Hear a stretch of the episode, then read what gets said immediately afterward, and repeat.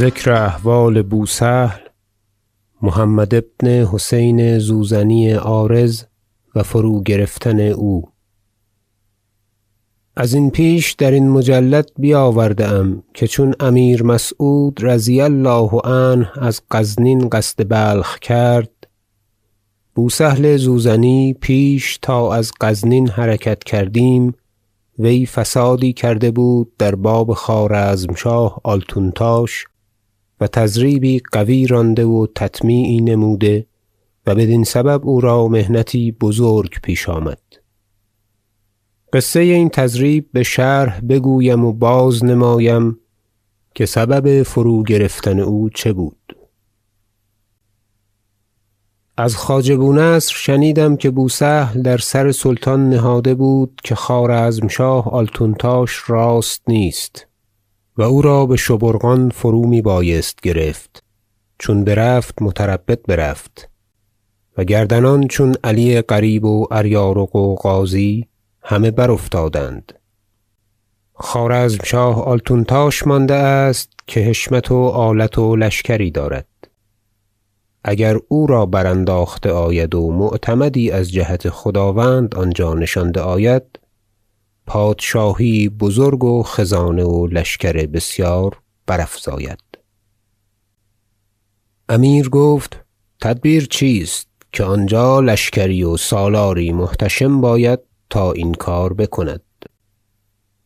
بوسهل گفت سخت آسان است اگر این کار پنهان ماند. خداوند بخط خویش سوی قاید ملنجوق که مهتر لشکر کجات است و حضرتی و بخوارزم می باشد و بخون خوارزمشاه تشنه است ملطفه نویسد تا وی تدبیر کشتن و فروگرفتن او کند. و آنجا قریب سه هزار سوار حشم است. پیداست که خوارزمشاه و حشم وی چند باشند.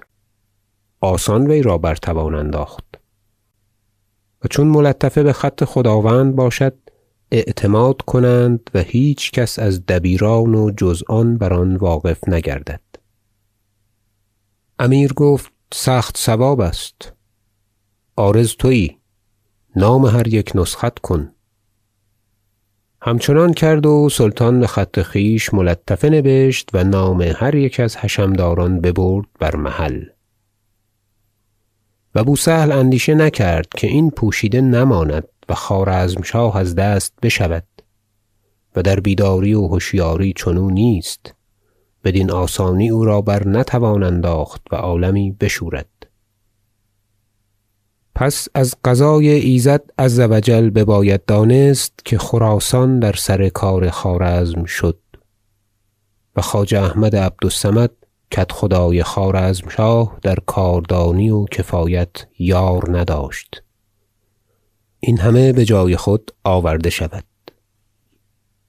خواجه بونصر استادم گفت چون این ملطفه بخط سلطان گسیل کردند امیر با عبدوس آن سر بگفت. عبدوس در مجلس شراب با بوالفتح حاتمی که صاحب سر وی بود بگفت و میان عبدوس و بوسهل دشمنایگی جانی بود. و گفت که بوسهل این دولت بزرگ را بباد خواهد داد. بوالفتح حاتمی دیگر روز با بومحمد مسعدی وکیل در خوارزمشاه بگفت بحکم دوستی و چیزی نیکو بستد. مسعدی در وقت بمعمایی که نهاده بود با خواجه احمد عبد الصمد این حال بشرح بازنمود و بوسهل راه خوارزم فروگرفته بود و نامه ها می گرفتند و احتیاط بجا می آوردند.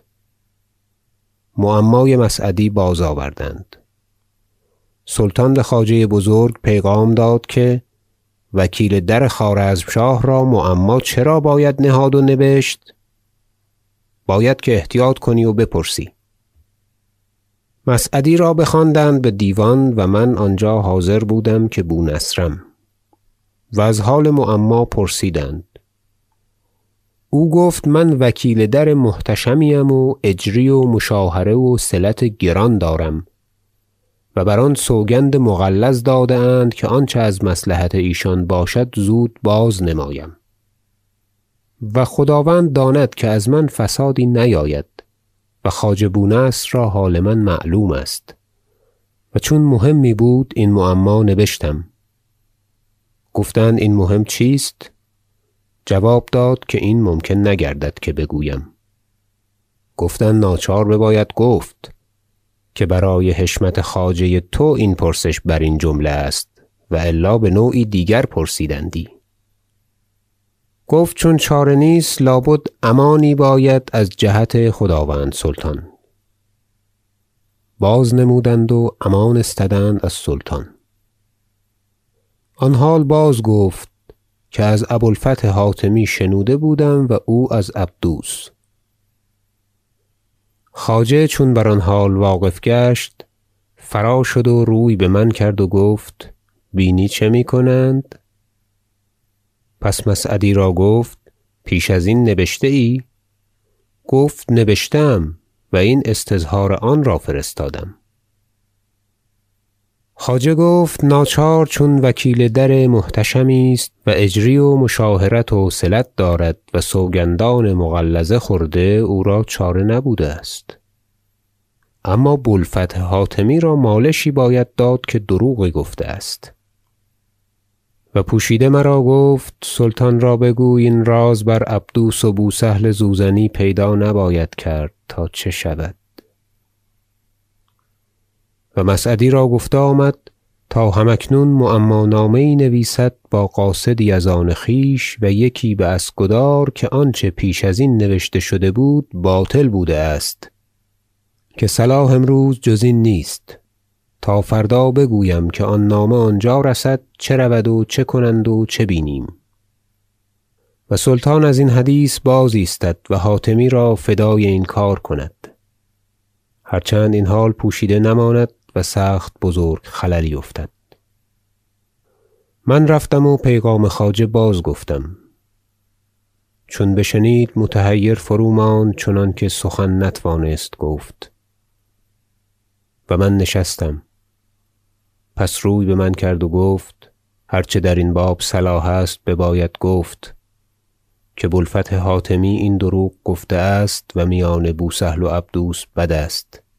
و این سگ چنین تضریبی کرده است و ازین گونه تلبیس ساخته. بازآمدم و آنچه رفته بود بازراندم با خواجه. و مسعدی را خواجه دل گرم کرد و چنانکه من نسخت کردم درین باب دو نامه معما نبشت یکی بدست قاصد و یکی بر دست سوار سلطان که آنچه نبشته بوده است آن تضریبی بوده است که بوالفتح میان دو مهتر ساخت که با یکدیگر بد بودند و بدین سبب حاتمی مالش یافت بدانچه کرد. و مسعدی را بازگردانیدند و بوالفتح را پانصد چوب بزدند و اشراف بلخ که بدو داده بودند بازستدند